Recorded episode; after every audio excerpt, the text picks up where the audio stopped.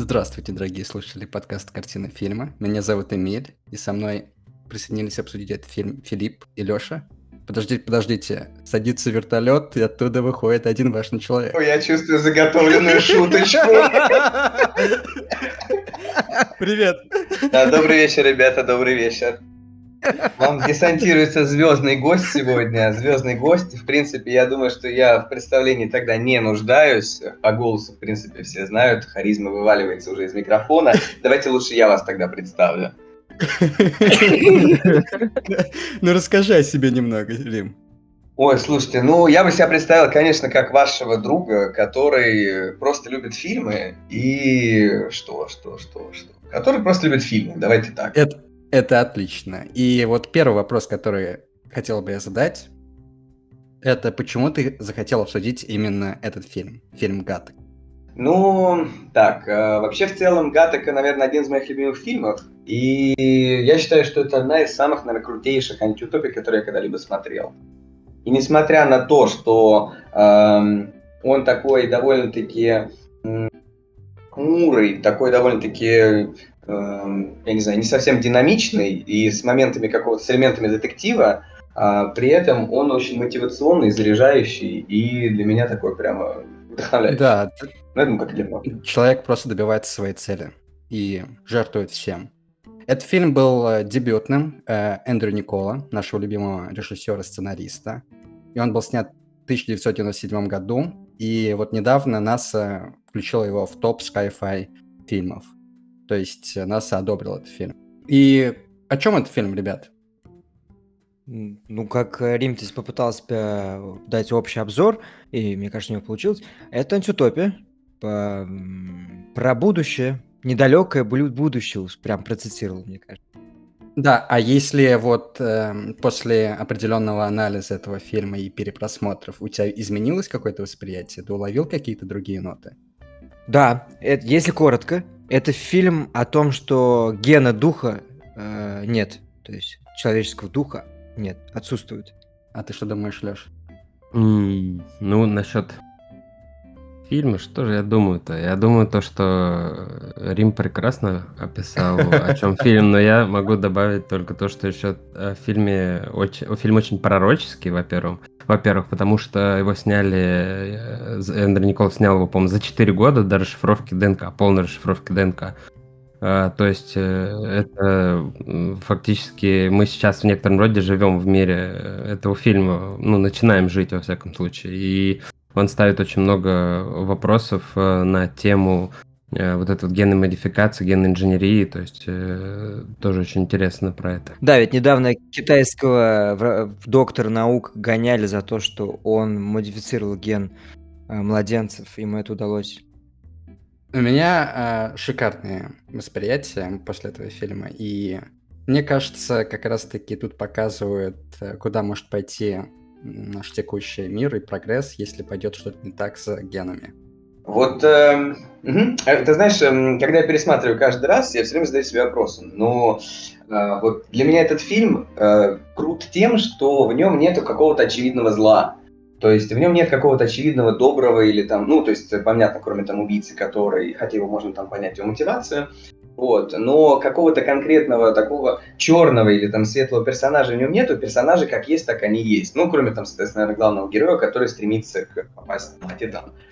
Но а, при этом, когда я задаю себе вопрос, если бы передо мной поставили выбор рождать ребенка по любви или рождать ребенка, исключив вот эти вот болезни, или же, например, я бы хотел, чтобы моих детей вез водитель, у которого вдруг, ну, не дай бог, там может случиться, там, или велика вероятность, что не случится там приступ или инсульт, или он сможет потерять управление и не справиться. Или же я все-таки минимизировал этот шанс. Ответ для меня очевиден, что, конечно, я бы хотел минимизировать этот шанс, неважно, это экономические или психологические какие-то э, риски присутствовали бы.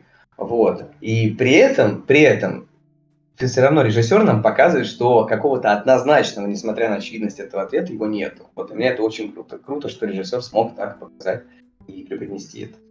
Давайте мы разберемся, что это за мир. И кто-нибудь может рассказать в подробностях, какой мир изобразил Эндрю Никол? Ну, здесь была дана попытка э, со стороны Римма писать э, этот мир. Э, но я бы дополнил то, что Римма говорит. Это э, вроде бы и темновато-серые тона присутствуют этого мира, но при этом есть яркие цвета. Голубые, а, я бы сказал бы. Там есть фильтры голубой, красный, голубой, желтый, да, да, золотистый. Очевидно. Кстати, оператором этого фильма был тот же оператор, что снимал э, три цвета: белый, синий, синий, белый, красный. Э, Римм. Вот недавно мы с Риммом посмотрели вторую часть. И там также идет такая же игра с цветом. Э, чувствуется рука этого оператора. А дальше мы видим очень модернист... модернистские здания, если будет правильно сказать, это здания сняты, э, построены в стиле интернациональном, между... такой интерна... интернациональный стиль архитектуры. А, это нам придает какое-то сразу э, футуристичности, эти сеты, где это снимается. Это, это по поводу сетов вокруг, где снимается. Дальше мир, э, в котором крутятся они. Мне очень понравилось, как машины изображены. То есть это ретро-автомобили. Автомобили семидесятых, шестидесятых годов. Э, там даже есть такой редкий автомобиль, как Avanti. Studebaker, редкий автомобиль, но при этом с электродвижками, новыми технологиями. И еще можно там обратить внимание, там у них фары зеленоватого цвета, это опять же игра оператора с фильтрами цветовыми. Когда у, у Эндрю Никола спрашивали, почему же вы мир будущий показали, в мире будущем показали старые автомобили, он говорил о том, что типа в мире будущем люди будут со вкусом.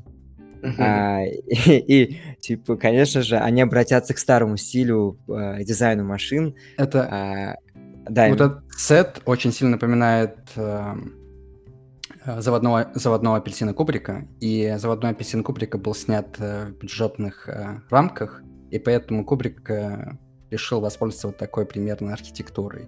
У этого фильма были бюджетные рамки, поэтому пришлось обратиться к старым архитекторам. Ну, помимо вот этой обложки...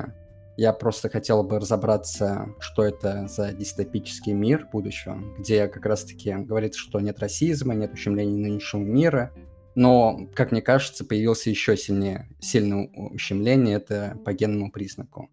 Очень круто, как мне показалось, режиссер сумел отразить еще контраст не только современное прошлое, ведь, по сути дела, он написал фильм без какого-то конкретной привязки ко времени. То есть это непонятно, это двухтысячные, две тысячи пятидесятые, две тысячи сотые, то есть как бы в прошлом или в будущем, на счет чего он так интересно смотрится. И он также, если вы заметите, элементы одежды, то есть одежда, она тоже взята немножко из, там, допустим, где-нибудь там середины двадцатого века. То есть это такие широкие там пальто, шляпы какие-то, да, да, то есть одежда, одежда имеется в виду, костюмы персонажей, которые ходят, там детективы, например, или же э, сотрудники, то есть это не э, уже там... современные какие-то там тенденции, которые были в Gattaca, когда снимался там в конце там, двадцатого века этот фильм, а именно из пятидесятых, шестидесятых. И, по сути дела, как мне показалось, очень круто, что э, фильм смотрится э, без э, каких-то конкретных точек, без спецэффектов, за счет чего он выглядит очень стильно и минималистично. То есть в нем нету каких-то... Э, каких-то зацепок, когда ты пересматриваешь фильмы, ты понимаешь, да, вот так вот одевались, вот на этом ездили, вот из этого пили и ели. Это абсолютно без времени, без какой-то точки и привязки. За счет чего он смотрится постоянно, ну, относительно постоянно смотрится современно и стильно. И в архитектуре тоже, если мы заметим, то э, режиссер нам показывает, э, э, что в мире будущего, да, это к вопросу э, архитектуры, которую рассказал Филипп, э, маленькие люди и огромные пространства. Маленький человек и большие пустыри и ракеты, то есть вот э, там какие-то площадки, огромные помещения в офисе, довольно большие пролеты, э, помещения без потолков, то есть все это смотрится в таком огромный-огромный-огромный мир, который принадлежит, ну, там, относительно небольшому количеству людей. И огромное пространство как раз-таки создает неуют, то есть не очень приятно находиться на улице. Он такой пустой, холодный, да, да, да. И по поводу одежды, он выбрал такой серьезный стиль офисный, чтобы как раз-таки подчеркнуть конформизм данного общества и как люди подчиняются приказам. Они же все по линии строго идут, они все являются рабами вот этого прогресса. Ну да, они как роботы, они как роботы перемещаются, входят... Никто не мельтешит, да-да-да. Нету хаоса, как в метро. Никто не возражает.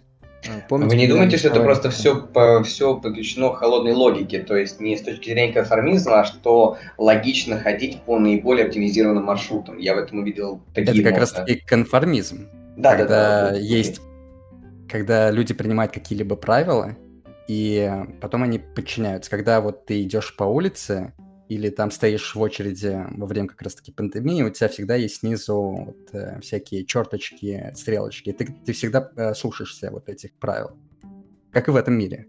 Э, там, как они, роботы, поднимаются, опускаются. И хотелось бы уже перейти к главному герою в этом мире. Винсент Фримен. Э, фамилия довольно говорящая. Свободный человек. Что вы можете о нем рассказать? Самое интересное еще то, что он Фримен, да, а в шоу Трумана Труман, да, то есть и, и там тоже был Эндрю Никол, да. Эндрю Никол только как сценарист, да. Ну, сам по себе Винсент, он рожден по любви, то есть родители его родили, не руководствуясь всяческими генно-инженерными решениями. И после того, как он родился, ему сразу сделали тест, который спрогнозировал то, что он не доживет до тридцати, что у него проблемы с сердцем, и вообще он не годен, да, то есть он не сможет занимать какие-то, ну, первоклассные должности, работы, то есть что в итоге и создало для него, так скажем, челлендж, в том числе, да, то есть то, что он всегда тянуло к звездам, его, те, его все время тянуло к звездам, он хотел э, сбежать из этого мира, да, и, и плюс еще э, всячески, так скажем, у него очень сильный дух, э, и он показывает это в фильме, особенно вот интересные моменты заплывов с братом его, когда у них э, была... Вот эта забава заплывать далеко и возвращаться обратно. А брат его уже был рожден как идеальный человек, лишенный всевозможных проблем со здоровьем, интеллектом и так далее. И поначалу он проиграл ему, а в итоге, в итоге-то он победил своего брата, который был генетически более развит, казалось бы. Да, вот э, по поводу Винсента самого, он же, как ты правильно уже сказал, давай назовем термин из фильма «Божий ребенок». То есть были божьи дети, которые естественным путем, и были, скажем так, генно-модифицированные дети. Было утро, по-моему, и как-то по-другому еще, соответственно, как-то витер, если я не ошибаюсь. Рожденный Просто по любви и рожденный в... очищенной пробирки. Угу. Валидный ин... инвалид. Не... Инвалидный, то есть valid and invalid, да, то есть на английском они назывались валидные, инвалидные. Имя Винсент... Годные и негодные там. Ну, а, можно и так. Да, это в целом одно и то же. А, если уж разбирать, вот Леша сказал Труман, Фриман, здесь еще имя Винсент, он с латинского переводится как «завоевать». Завоеватель. И это символично, потому что он же завоевывает свою мечту. Он завоевывает э, фактически какую-то часть этого мира, восприятие этого мира, что доказывает, что можно быть естественно рожденным или божьим ребенком, при этом быть сильнее генно-модифицированных особей, давай так назовем. Это показательно. Тебе есть что добавить, Рим? Ну, слушайте, мне запал момент, когда... Ну, соответственно, описывает свою жизнь свою, и семью, в которой он рос. То, что как он рождался, мне понравилась формулировка, считалось, что ребенок, рожденный по любви, имеет наибольшие шансы быть счастливым. То есть даже в, этой, в этом описании используется некая математическая формула по поводу вероятности. Наиболее вероятно, что он будет счастливым или не будет счастливым. Ну, соответственно, мы уже проспойлерили, наверное, нашим слушателям, что все-таки счастливым, скорее всего, он будет. Вот. И...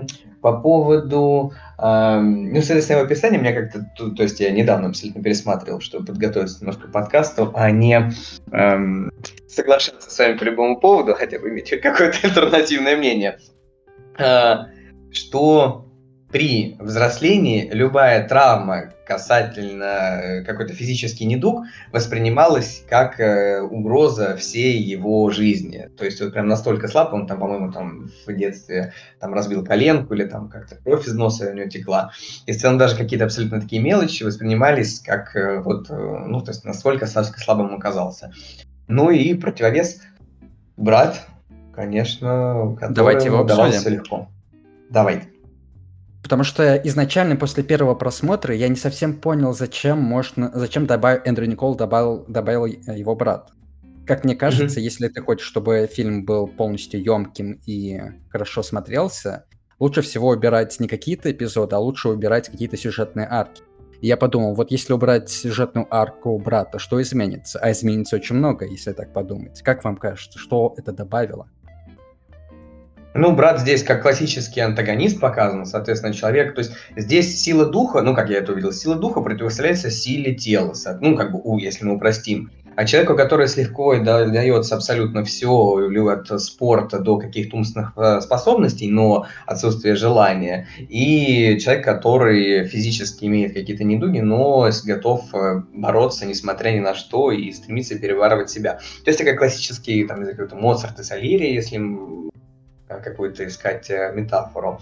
Вот. Mm-hmm. И если бы мы убрали брата, ну, наверное, мне кажется, так очевидны его э, трудности, с которыми он сталкивался по жизни, мы бы не увидели. Если вы помните, когда э, его ребенком еще отдают в школу, его даже в школу не хотят, ну, там, в школу, в какой-то там детский сад или в какое-то, ну, образовательное учреждение для маленьких э, детей. Э, его даже туда отказываются принимать, потому что у него высока вероятность, э, соответственно, ну, соответственно, высока вероятность, там, или там умереть.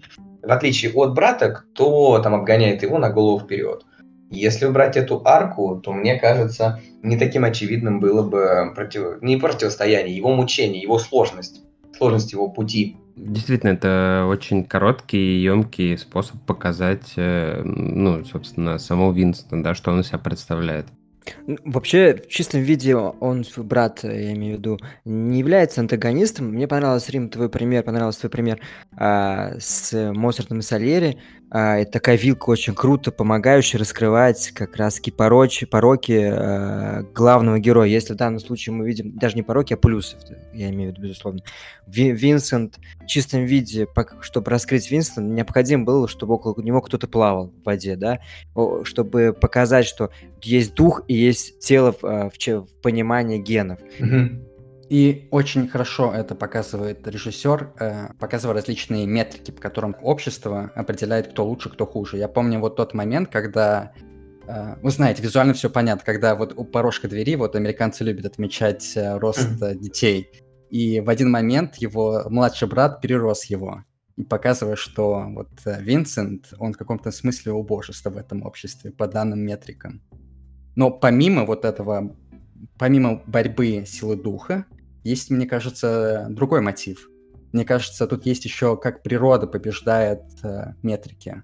Потому что там была фраза, Винсент Фримен сказал: «Хочешь понять, как я это делаю? Все очень просто. Я не, бер... я не берегу силы на обратный путь». Когда ты... у тебя есть математически правильно выверенный э, робот, который знает, что нужно доплыть до этой части, но еще при этом нужно сохранить силы на обратной на обратную дорогу, когда он не будет э, переусердствовать и не будет себя убивать, потому что это идеальный механизм. Но продукт природы, хаотичные гены, они не будут думать о обратном э, пути, если у них есть вот этот бес- бесконечный человеческий драйв. И мне кажется, как раз-таки Эндрю Никол показал, что природа, она такая, она очень хаотична, как в конце показали «Последний заплыв», где был шторм, и никто, нормальный человек, в нормальном в здравом уме не пошел бы туда плыть вообще. Но они пошли. И вот Винсент, вот природа победила. Кстати, в этом фильме практически нет природы. Я имею в виду, что мы не видим деревьев, мы не видим животных, Именно. Мы не видим птиц, рыб и так далее. Вообще какой-либо флоры и фауны. Вообще она отсутствует как таковая. Только бетон, стекло, солнце, песок, асфальт и так далее. Мы тут э, стоит что-то обсудить тему дискриминации. И по поводу семьи, помните, когда Эмиль указал на личник двери, когда он стер с себя свое имя, он таким образом, кстати, сделал первый шаг из самоудаления из семьи. Помните еще момент, когда он э, фотографию порвался с самим собой, таким образом оставив только семью без него. И у- уехал э, жить новой жизнью, за своей мечтой. А вот... Э, там же тема раскрывается еще дискриминации людей, которые божьих детей, дискриминации там, по рождению природы. Этот фильм в конце, в дискурсе вот этого восприятия мира, часто в девяностых обсуждали эту тему генной модификации, породил даже такое понятие, как довод Гаттаки, э, говорящий о том, что типа не стоит дискриминировать, э, не стоит порождать генную, генную модифицированную, модификационную индустрию э, и давать такие без, безграничные возможности, потому что может привести к дискриминации, а что в свою очередь уничтожит талантливых, потенциально сильных людей. Это называется довод Гаттаки. Э, очень интересное наблюдение. И мы отвечаем на твой вопрос. Э, Что двигало? Э, мечта. Я думаю, что э, мечта являлась самым главным движением, двигателем, э, движителем его. Мечта к звездам. И часто он см- смотрел на небо и на звезды. В начале фильма он вообще увлекся тематикой э, астрономии и даже как-то моделировал со- планет, нашу Солнечную систему, изображая, изображая там. Помните яблоко, когда брат приходит, который изображал Плутон, и съедает яблоко, пытается съесть яблоко. Кстати, здесь такая аллюзия на то, что типа тогда и, и сейчас уже это утвердили, что Плутон не является полноценной планетой, а тогда ставилось под сомнение. Мне понравилась эта зарисовочка. Да. И еще визуально нам показывают, что вот идеальный продукт воспринимает яблоко только как э, э, еду, а вот человек, который создан природой, любовью, он умеет еще мечтать, потому что ни у кого из этого идеального мира нет мечты, они все просто каждый день э, встают, идут на работу, потом идут обратно, то есть они просто существуют, и только один человек мечтает и смотрит наверх. Я помню просто кадр, как он мыл э, э, крышу, и там на дальнем плане показывали, как летит ракета. Визуально нам показали, о чем он думает. Вы не думаете, что это проблема скорее не людей как таковых, которые рождены были немножко с, ну, скажем так, с, с этой геномодификацией, а извечная проблема, что как бы как шкатулка Пандоры, ты, тебе, ты, больше всего жаждешь, ты больше всего жаждешь то, к чему ты не можешь дотянуться, то есть к какому-то запретному плоду. И в этом плане, когда ты идеальный, ну или, скажем так, близок к идеальному, когда ты геномодифицирован, перед тобой открыты все дороги. И абсолютно равный, ну, допустим, утрируем. Понятно, что есть и среди, как мы видим, там, среди идеальных людей, там есть тоже какие-то конкурсы, отборы, и тоже у них идет от всех. Но мы понимаем, что в большинстве случаев перед тобой открыты все дороги, и тебе самое главное предоставить любую возможность, потому что, потому что ты идеальный. В отличие от э, того, то есть тебе изначально отключают как мотивацию как таковую, и ты, если ты знаешь, что у тебя получится все, к чему ты не, прикро... не притронешься, и тебе не доставит труда это делать, то, в принципе, мне кажется, само собой, что у них нет какой-то мотивации, в отличие, соответственно, от э, Винсента, который понимает, что максимум, то есть стеклянный потолок, с которым он сталкивается, с которым, пыта... с которым он пытается преодолеть, он никак не преодолеваемый, пока он не обходит эту систему. И, скорее всего, так, потому что у нас есть отличный пример, Юджин Морроу, который да. как раз-таки лишился своих ног и не понимал, что делать дальше. Давайте немножко про, про, про него расскажем. Сейчас, можно я одну еще момент добавлю, что мне кажется, что эта история еще и про, помимо всего, что вы сказали, и, и Рим тоже, мне кажется, это еще история про одиночество в том числе, да, то, что он был одинок и хотел сбежать с этой планеты. И в совокупности с силой духа, да, с неприятием этого мира, он достиг этого. То есть это такая вот смесь кучи тем, да, очень интересных, которые Эндрю Никол использовал в своей картине. Для того, чтобы, ну, столько мыслей зародить, как мне кажется, для рассуждения дальнейшего. Ну, это, тут довольно очень много, тут очень много тем поднимается, и... можно по-разному воспринимать. Но давайте вернемся к Юджину Морроу. Давайте начнем с его имени и фамилии. Что-нибудь говорит фамилия или имя? А, ну, фамилия просто переводится как а, слово tomorrow, типа завтра. То есть он живет завтрашним днем. Но когда люди живут завтрашним днем, это в каком-то смысле это мечта, либо цель. А вот имя это как раз-таки является... Есть такой астронавт. Да, ты можешь рассказать, Филипп? Ну, я больше, наверное, имею в виду, Юджин означает благородно рожденный, как-то так, с латинского. Да. Нет, есть а, такой... Да. Помимо, помимо этого, есть еще очень знаменитый Buzz Aldrin, у него второе имя. Второе имя... Имя Юджин, а, да. И, да. И, и он был вторым на Луне, то есть очень много вот этих... Я не думал, что ты копнешь до этого. А, еще плюс он же приплыл вторым, это его конфликт один с... Да-да-да, здесь как раз-таки да. еще отсылка, отсылка да, будет да. у Юджина, что даже со своими данными, это как бы непонятная пасхалка, которая была зарыта Эндрю Николом или, или, или нет, это то, что даже когда мне там в диалоге с Винсентом Юджин говорит, что даже со своими данными я все равно был только вторым. И непонятно, то есть, ну, скорее всего, что это отсылка как раз-таки к э, астронавту, который тоже самый был вторым. Тут невероятно очень много, тут невероятное количество отсылок. Вот как, каким вам показался Юджин Морроу, и давайте его разберем. Потому что он очень важен в этом фильме. Он тоже не является антагонистом. Вообще, когда я вспоминал, что же за... что делает Джуд Ло в этом фильме, мне казалось, потому что у Джуд Ло есть такой оттенок на лице, как будто он злодей, как в талантливом Мистер Рипли, что он недооценивает людей. И есть какой-то такой... Флёр. Может, просто э, смазливая мордочка тебе подсказывает, такие, вызывает такие чувства. А, а, правильно подметил, что... Дискриминация по красоте ворвалась в наш канал. Винсент не менее смазливый в этом фильме, на самом-то деле. Он, он более красивый, по моему мнению. Но это не важно. Ребята, вас важно, говорит важно зависть другое. И злость. Я предлагаю переходить к внутреннему миру Юджина. Юджина Морроу. А мы сейчас концентрируемся, насколько красивые персонажи, вообще, что они недостойны были бы, согласно нашим оценкам, заходить туда. Согласен. Юджин Морроу также введен, как и его брат, не для того, чтобы противопоставить в чистом виде как злодей и добро, да, зло и добро, а чтобы как пазл, который раскрывает, помогает раскрыть самого Винсента и является дополнением необходимым. А, что, что я имею в виду под этим? А, Юджин, а, у него нет мечты, у Юджина. А, а у Винсента а, она есть. А, у Винсента... Да, да, Эмиль. А, а можешь мне ответить, когда у него появилась, появилась потребность мечтать? Когда он потерял а, способность ходить. Как, это мне так кажется. Когда он... Он же как потерял способность ходить? Он просто сам практически пытался самоубиться. Это мы можем услышать из его диалога с Винсентом. А, но после этого, выстрадав, он понял, что а, ему не хватает... Меч... У него нет движущей силы. У него нет то, что его может, как Рим описывал, он не голоден. Как только стал, стал, появилась возможность стать голодным, он, не, он, он, он не, не имел этого навыка. Он с самого рождения считал себя первым. И как только он встретился, представляете, он с самого рождения, все, сколько там, тридцать лет ему было, э, он не думал о том, что есть такое понятие, как конкуренция, э, есть такое понятие, что надо себя рвать, надо расти, ломать и так далее. И когда он встретился с проблемой, э, полностью упал вниз.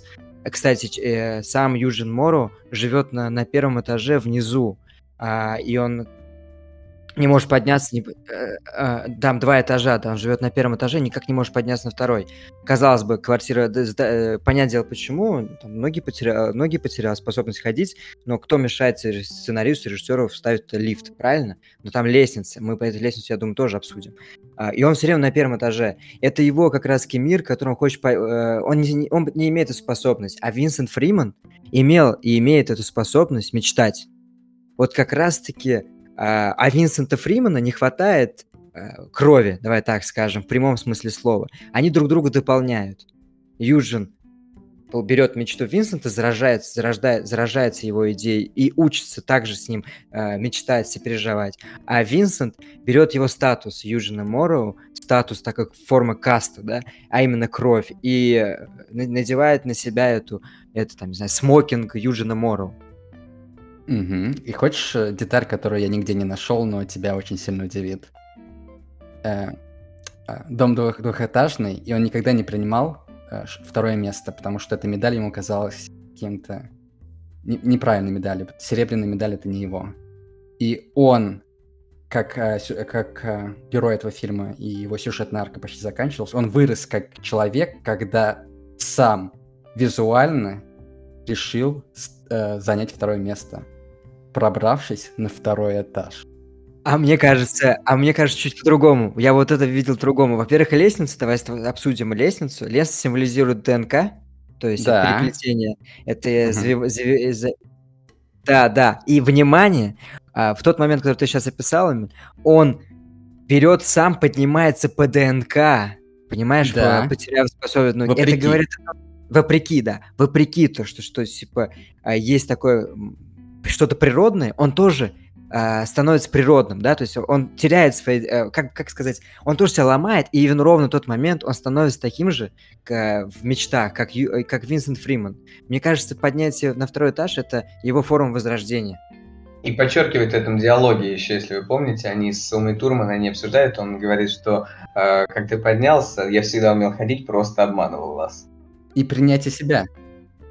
А, да, им, кстати, да. И принятие себя, да, это очень важно, ведь, ведь любой шаг э, к росту – это принятие себя, первый шаг. Есть еще что добавить?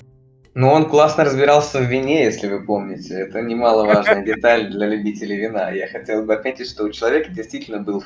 Человек, обладающий вкусом, может развопиться, что вину не дали продышать, и с ним согласится такой же любитель. Рим, а мне кажется, типа, дай за тебя сделать маленький вывод, почему тебе нравится этот фильм. А, мне кажется, ты очень сильно себя ассоциируешь с Юджином Морроу. А, ну, есть такое? Ну, его конечно же. То есть, да? Не, ну я с, с Юджином Морроу я себя ассоциировал, как бы, может быть, частично, безусловно. Конечно, персонаж импонирует, потому что он себя все-таки приносит в жертву. И у него очень достойный финал, достойный конец, несмотря на то, что, как на первый взгляд, он может сказать, что он сломался. Вот. Но мне кажется, что он признал в себе, что у него не хватит силы духа повторить такой же путь, как они сделали вместе. Но и при этом он уже перестал нужным быть уже Винсенту, когда тот улетел. Вот. Ну, то есть и в конце у них, наверное, тоже очень интересно. Нет, нет, ассоциации, конечно, у меня нет. Естественно, я бы хотел быть похожим на, на Винсента Морроу, который, э, собственно, благодаря своему силе и благодаря своему труду и э, труду, наверное, и даже невыносливости, даже каким-то фантастическим титаническим усилием, э, и хитрости, ловкости, скрупулезности, если помните, э, автор очень сильно делает акцент на то, что он каждый вечер, он не только стирает с себя кожу, каждый вечер он э, отпечатки, собственно, на каждый палец приклеивает, наполняет их кровью. Это невероятно скрупулезная, каждый день повторяемая работа, которую он делает на протяжении длительного времени. То есть у нас фильм, по сути дела, нам рассказывает об одной неделе. Если вы помните, там вся, весь фильм там, за неделю до полета, и происходит, собственно, убийство, э, что является кульминацией. Кстати, очень интересно, как они делали историю со спецэффектами э, того, как он все там обтирал, волосы, вот эти вот, когда волосы, помните, падали? Да, да, э, да, да. Вот, это, это, короче, было сделано с помощью а, толстенных проводов полутораметровых, которые это падали на землю, да, с фильтрами определенными и тряслись так, а выглядят как волосы. И многие другие такие же, вот эти вот клоуз-ап, вот эти близкие истории с кожей и так далее, это все различные увеличенные, ну, увеличенные какие-то модели, модельки, какие-то частицы. Вот. Еще они кучу пленки, по-моему, сожгли, потому что снимали триста шестьдесят кадров в секунду, все вот эти вот кадры. Кстати, мне кажется, за счет того, что у них, по сути дела, нету каких-то, ну, вот кроме таких редких моментов, каких-то спецэффектов, фильм до сих пор смотрится, ну, как, ну, как будто его сняли совсем недавно. То есть он не смотрится, как бы, что ли, очень устаревший, когда мы видим какое-то отсутствие графики или каких-то взрывов, или какие-то приемы, которые использовались там. Ну, в классическом, э, в классическом восприятии там, может быть, и нет э, спецэффектов, именно вот эти гра- компьютерные графики такого, да, но там, на самом деле, там дофига спецэффектов различных, то есть э, вот эти вот... Э, пропускные вот эти все истории, когда они пальчиком туда пихали, это тоже они там сами делали инженерно, там придумывали. Генная идентификация, ты имеешь в виду, когда сдача да, крови, да? Да, да, да, да, то есть там просто незаметно, но там офигевшее количество труда тоже вложено во все вот эти вот детали истории. Самое смешное еще, помните, Ума Турман, когда тестировала Винсента, да, на ДНК отдавала вот эту когда баночку вол- волосочек помните? Она взяла с расчески. Да, да, да, да, да, помните, банку ей отдавали? Да, да. Вот это, короче, максимальный креатив, это банка от труселей, короче, мужских. Леш, ну ты, конечно, выкопал. Вот это действительно достойное уважения к вниманию. Не скажешь, что это труселя грязные. А, кстати, по поводу, если мы так технически разбираем этот фильм, титров, Лёш, по-моему, помимо кабелей, там же идет работа еще с э, шрифтом, и там мы часто видим, что выделяются неопределенные буквы, это J, A, T и C, это, э, это фактически составляющие ДНК. И, и это, да. кстати, уже нас, наше сознание настраивает на то, что будет что-то ге- связано с генами. И ну, название... Да, это последовательность да. этих да. нуклидов, что ли, как там в джи ти эй. Нуклеотидов. Ну, Нуклеотидов. Нуклеотидов, да, прошу прощения. Это, крут, это крутая идея, но вот визуально мне вот не очень фильтр, о, эти, господи, титры понравились. Визуально, именно как они сделаны. Потому что немножечко э, глаза ребят. А так нет, как идея, это вообще обалденно, конечно, что они связали столько всего в одно. Да, и, и название, соответственно, они связали то же самое Gattaca, то есть джи эй си ти ди эй. Вот. И я потом немножко погуглил по поводу нуклеотидов. Этот фильм заставляет, конечно, копнуть немножко в, в научное русло. Для меня было удивительно, что наше в целом абсолютно все ДНК состоит из почти трех миллиардов вот этих последовательностей различных букв. Трех миллиардов. То есть у каждого просто они абсолютно разные, но набор абсолютно идентичен. По поводу последовательности. Давайте обсудим конец этого фильма, потому что он очень значимый, и Эндрю Никол решил все-таки показать закрытие двух сюжетных арок. И я не совсем понимаю, почему Эндрю Никол показал конец Юджина Морроу, и почему Юджин Морроу сжег себя. Вы можете мне объяснить ваши догадки? Я могу попробовать. Мне показалось, э, что Юджин Морроу, соответственно, принял себя. А, во-первых, они э, играли, скажем так, близнецов, а два человека, но с одной личностью.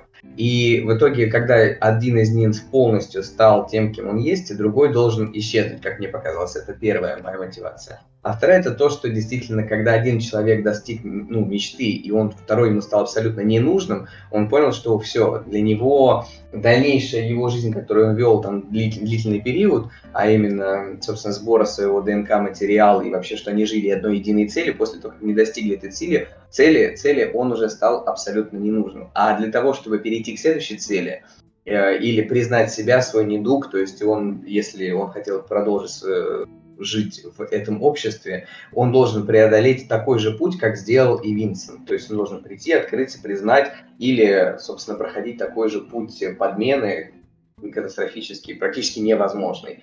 Мне кажется, для него не было никакого другого выхода, кроме как, собственно, уйти из этого мира. Один ушел спустя... Один... Они уже ушли через огонь, но только один улетел, а другой, собственно, умер. Я понял это так. Остался под огнем, под да. ракетой. А, к, мне кажется, что он ушел, чтобы превратить серебро в золото. Ну, то есть, что это име, я имею в виду? Пройдись визуально а, по этому кадру, Филипп. Да, а, визуально надо обязательно реально пройтись.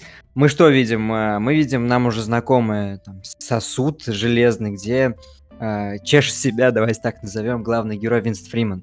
А, это душ одновременно, да, да, стряхивает неидеальность, да, реально, соскребает свою неидеальность. А, при этом, если там есть кадр а, сбоку, мы видим как будто что-то вроде реально двигателя, да, стро... это золотистый цвет, когда он сжигает свои вот эти неидеальности, то есть остатки кожи и так далее, он после по... сжигает, и вот мы видим как будто какая-то батарея, мне со стороны кажется. А, идет дальше, мы видим, а, что туда заходит Юджин Морроу, а, Юджин садится в позу эмбриона, кстати, да, но это слишком банально было бы. А, и в какой-то момент, а, ну, идут параллельно кадры, как а, Винсент Фримен садится в корабль, то есть Юджин Морроу садится в свой корабль, это в эту печку, а Ви, Винсент Фримен садится в корабль, и есть кадр, очень мне понравился, вообще, это очень крутой кадр, когда справа налево идет камера и показывается экипаж этого корабля. Во-первых, все такие, э, мы смотрим первых четырех членов экипажа и видим, что они такие все серьезные, у них открыты глаза. Да, вот в корабле они сидят спокойно, лежат, точнее, полулежа находятся, и спокойно э, просто см- смотрят в пустые глаза совершенно. И появляется в моменте, в конце слева, или полу- полулежачем положении сам Винсент, э, и он лежит, не закрыв глаза, не открыв глаза, а закрыв глаза, и закрыв глаза не от страха, часто мы закрываем глаза от страха, да, порой мы сжимаем эти глаза, веки, он очень расслабленно, как будто бы лежит, там, не знаю, на приятной кроватке, а, и в своих грезах, что он достиг своих грез и, и уже мечтает о том, как он уже на Титане, уже дальше думает. Вот этот момент, да, именно, да. Тут подходит его цитата, как раз-таки, которую Эндрю Никол вложил во Фримена. «Учитывая, что я никогда не был предназначен для этого мира, мне, на удивление, трудно покидать его. Но говорят, что, что каждый атом в нашем теле был когда-то частью звезды. Так что, может быть, я не улетаю, а возвращаюсь домой. Реально, очень подходит. А, дальше. А, идет след, как мы сказали, что он сочетает два к, к сюжетную арку, фри, закрывает Винсента Фримена и Юджина Морроу, а именно сочетает кадры их судьбой. Последний же, возможно, секунд жизни на Земле Винсента, и, и в том числе, кстати, последние секунды жизни на Земле Юджина Морроу. А, и мы дальше видим, что включается двигатель, а, и включается печь. А нет, перед тем, как включить печь, Юджин Морроу а, надевает на себя медаль, серебряную с честь, медаль. С честью. Да, наконец-то когда люди... надевает.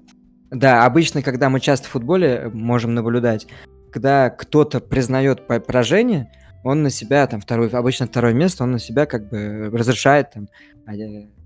вознести эту медаль серебряную. Часто они сразу снимают, то есть отторгают это, это, это, это, это поражение. Для них это не является победой, второе место. То же самое Юджин Морроу, он всю жизнь отторгал эту медаль. Это символ, символ отторжения, э, быть вторым, да. И в какой-то момент он признает быть, признает быть вторым, но идет огонь, уже включает печку, включается двигатель э, корабля Винсента Фримена, и там тоже огонь, и мы тут видим параллель, что они за своей мечтой, а точнее Винсент Фримен mm-hmm. за своей мечтой уходит с Земли, и мне очень понравился. Мне кажется, самый крутой момент в этой концовке. Мы видим, что серебряная медаль в огне становится золотой медалью. А, и что если... на медали нарисовано?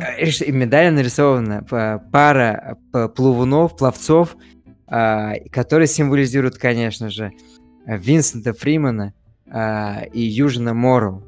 Мне просто кажется, что Морроу действительно должен был в каком-то смысле закончиться в этом фильме, как сюжетная арка. И он как раз-таки э, материализовал мечту э, Винсента, да? То есть мы материально мы видим Морроу мечту Винсента. И когда вот эта мечта достигнута, она как-то должна исчезнуть. И визуально нам хорошо показали, как она исчезла. Ну, ну, если серьезно, они стали одним целым, получается, да, и это визуальный прием, который показал это, да, то есть то, что Фримен стал Морроу, да, и Морроу стал Винсентом, и... Давайте так, вот я бы хотел с вами немножко поговорить на теме «Если вы врач». Там же, по сути дела, есть некоторые персонажи, которые сочувствуют, скажем так, этой генной дискриминации, геноизму, если помните, mm-hmm. так называется. И вот на месте врача перед финальным испытанием вы бы пропустили этого Винсента Морроу, этого или нет? Все зависит. Врач понимает его, если переживает то, что у него сын тоже рожден по любви. Так. И поэтому он вначале говорит, вот в первых кадрах, когда он встречается с Винсентом, он говорит, что мой сын является вашим поклонником. поклонником вашей работы. Он уже тогда знает, что Винсент инвалид. Да-да-да, и... да, он знает это почти с самого начала, мне кажется, поэтому это неоднократно да. подчеркивается в фильме. Я имел в виду, что... С вот момента, когда он зали... достал свой аппарат, да, с момента, когда он достал свой аппарат. И, и все зависит. Если у тебя нет понимания, что такое человек, который рожден не по математике, если бы я был бы человек, который был рожден по математике, я бы не пропустил бы. Конечно, это не в моей компетенции это делать. И это против моей как раз-таки природы, которую запрограммировали другие люди. Я э, сакцентировал внимание на этот вопрос, потому что, по большому счету, вероятности здесь воспринимаются, конечно, очень буквально. И даже, скажем так, какие-то прогнозы с той и до вероятности, что будет там такая, такой-то длина жизни или такие-то предрасположенности к заболеваниям, воспринимаются не как прогноз, а скорее как констатация факта, как диагноз медицинский. И в этом плане, ну, то есть, как бы, изначально, по сути дела, весь фильм нас, ну, как бы, немножко, ну, даже, не, в принципе, немножко, довольно сильно подвигает к тому, что, несмотря на м, точность э, анализов, э, да, даже, э, ну, да, даже при этих высоких вероятностях все равно может случиться фактор X. Э, например, когда убийца, собственно, оказывается глава, ну, то есть, глава для директора вот этой вот всей, господи, не фонд, директор института, который запускает эти ракеты, вот, который, в принципе, апеллирует к тому, что вы можете посмотреть на мою ДНК, на мою расшифровку, там нету даже ни намека на агрессивность, хотя на самом деле это он-то и убийца. И Ром, так же, как и Винсент Морроу, преодолевает этот барьер, то есть это в вероятности перебарывает, перебарывает. Но для меня, когда мы отталкиваемся от этого фильма и закрываем глаза, я понимаю, что если бы я был бы этим врачом, и понятно, что если бы не снимали фильмы в реальной жизни, то, конечно, я бы, наверное, к сожалению своему, вы меня сейчас закидаете, но я бы не пропустил Винсента Морроу, потому что как бы ни было сильно духа, но теперь представим себе, что вот это летит команда, десять человек или пять человек. И несмотря на силу духа, да, может случиться фактор X, и у человека случится какой-то недуг. А уже ракета улетела. И вот это все семьдесят лет, которые были затрачены на то, чтобы подготовить, просчитать э, путь и, в общем, сформировать команду и отправить ее, они будут забракованы. Вот это, конечно, э, ну, мне понравилось, мне, мне, мне, я акцентировал внимание, потому что это как бы внутренне меня до сих пор, э, сколько бы я ни пересматривал этот фильм, вопрос остается открытым, хотя меня, конечно, тянет на то, чтобы, вот если я был бы врачом, не пропустить вот на это финальное, финальное, то есть запороть хэппи-энд. И ты говоришь, Рим, что ты бы не пропустил его, да, из-за вероятности того, что он может не выдержать. Но это же как раз-таки в фильме тоже такой нитью про, как это, не знаю, прошито, потому что фильм вообще в некоторых кругах антинаучным считают, и можно такие задатки в нем словить. А именно то, что в фильме-то люди слепо верят науке, да, то есть уже настолько слепо, что даже не проверяют факты, да, не делают эксперименты, не, ну, не, не, никак не проверяют это, в общем, то есть и такие случаи, как с Винсентом, доказывают обратное, то есть доказывают вот эту ошибку изначальных суждений о том, что вот он не доживет до тридцати и так далее, и так далее. Ребят, можно я сделаю резкий разворот назад, и меня вот прямо сейчас осенило буквально по поводу кон- конца фильма. Помните еще раз цитату, которую Эмиль уже приводил? «Хочешь понять, как я это делаю? Все очень просто, я не берегу силы на обратный путь». Да, во-первых, это самая крутая фраза, у меня прям мурашки, это одно. Но я хотел вот что сказать. Юджин Морроу сделал первую попытку самоубийцы. Он даже самоубивался, берегая, бе, как берег силы на обратный путь. То есть он даже не смог самоубиться в полной мере. Ох. А, а вот в конце, внимание, внимание, в конце... наученный а, ж, мечтой, опытом общения с Винсентом Фрименом, в конце он сделал ровно то же самое. Все очень просто. Я не берегу силы на обратный путь. Он зашел в печь, и там уже стопудово, стопроцентно ты распадешься на молекулы и исчезнешь, станешь частью этой вселенной. А, это уже это не пропаганда, это констатация факта фильма. У меня фраза, которая диалог, который мотивировал больше всего, я все равно натянул одеяло на себя. Это диалог, когда Винсент только-только устраивается в этот институт, и устраивается он уборщиком, и у них диалог с его, я так понимаю, что боссом, когда он моет окно. И диалог такой, что когда моешь окно, не мой слишком тщательно. На что Винсент, собственно, говорит, там, почему? А, могут прийти всякие идеи. И на что он отвечает, если мы тщательно, то вы можете увидеть меня, когда я буду с той стороны. И, в общем-то, когда я посмотрел первый раз, мне показалось, ну, просто какая-то шутка. Но только при пересмотре, там, за четвертый или пятый раз, я понял, что он имел в виду, то когда он будет с той стороны, в плане, когда он будет работать с той стороны, mm-hmm. а уборщики останутся за бортом.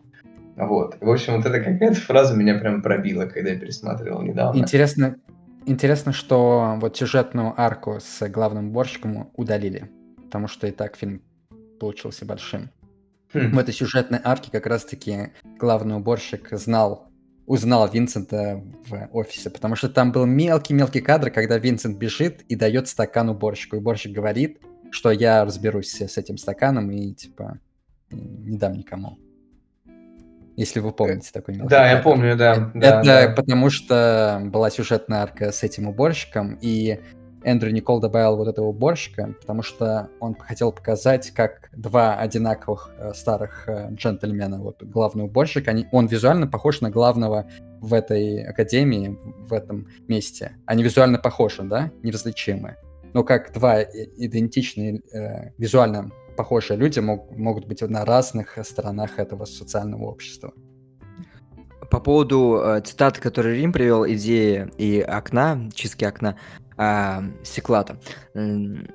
Я бы чуть по-другому раскрыл, Рим. Э, я бы отошел от буквального, от буквальной трактовки. Э, я бы перешел к другому, знаешь, что типа заимей идеи, а это когда ты просто чистишь, у тебя появляется идея, это круто. А, а вот за стеклом имелось в виду, что я встану за стекло, что заимев идеи, я реализую эти идеи. То есть, а, то есть я как бы это станет жизненно. Но не заимев идеи, да, ты не, ты не реализуешь это, ты останешься тем же уборщиком. Вот это стекло и есть границы. Помимо этого показали, как работает как раз-таки Винсент. Это в смысле делает все идеально. Вот другие люди делают то, что от них требуется, а он делает еще больше. И поэтому он добился своих э, целей. Э, мне кажется, отлично обсудили этот фильм. Вам есть что еще добавить? Да, ч- ч- хотелось бы чуть добавить. Мы затронули э, роль директора э, этого институции, это Гаттаки. Uh, он же введен, чтобы показать, что вроде он сам говорил, что по всем расчетам, uh, вероятностям, в нем нет uh, каких-то криминологических генов, которые вызвали бы, вызвали бы фактически убийство, да, чтобы он правонарушение какое-то совершил. Но при этом он совершает. То есть это, опять же, uh, uh, говорит нам о том, что не стоит раскрывать идею фильма, одну из главных идей, что не стоит так прям уповать на генную модификацию. Есть природа, есть человек, человек больше, чем ген. Очень крутая была история про этот фильм в плане маркетинга, что у них было промо для этого фильма, и они, значит, запихнули в журнал рекламу лабораторий, в которой могут геном инфицировать детей, людей. И им звонили тысячи людей, и хот... которые хотели это... этого достичь. Это еще интересно не только как рекламная кампания фильма, которая явно удалась, и была очень креативна, на мой взгляд, но также еще и вот как мини-эксперимент такой. Готовы ли люди своих детей будущих сделать более идеальными? Кстати, в этом фильме есть пример человека даже не просто с модифицированными генами, а, скажем так, с мутацией, которая э, ну, превосходит обычного человека в целом. Если вы помните про пианиста с двенадцатью пальцами и про этюд, э, который он играл, и этюд был тоже предназначен для человека с двенадцатью пальцами. О, понятно. Ну, когда, если вы помните, да. еще перчатку там бросил он в зал. Да, и, да, да, да. Довольно очевидно. А, кстати, я думаю, что уместно будет упомянуть, что изначально фильм э, назывался не «Gattaca», а «Восьмой день». Здесь просто много библейских отсылок. Мы вот попытались разобрать имя, там, е- Евгений, Евгеника, mm-hmm. э, Винсент и так далее. А, здесь «Восьмой день» почему, как вы думаете, ребят, называется? Если связать с библейской ну, тематикой. Мне кажется, очевидно и просится. Ну, то есть Бог создал мир на, за семь да. дней, за шесть дней фактически. На седьмой он отдыхал, а, а вот на, на восьмой а, уже вот, это идет отсылка, что типа человек создает самого себя нового. Мы взяли очень много есть чисто, да. отсылок в скайфаях и так далее про восьмой день. Но мне кажется, интересно обсудили фильм, плодотворно. И я бы хотел бы чуть-чуть поправить цитату Винсента. Он говорил, что... Все очень просто, я не берегу силы на обратный путь, но я все-таки посоветую вам, дорогим слушателям, беречь силы на обратный путь. Спасибо, пока. Ну или беречь силы до следующего подкаста, нужно было сказать.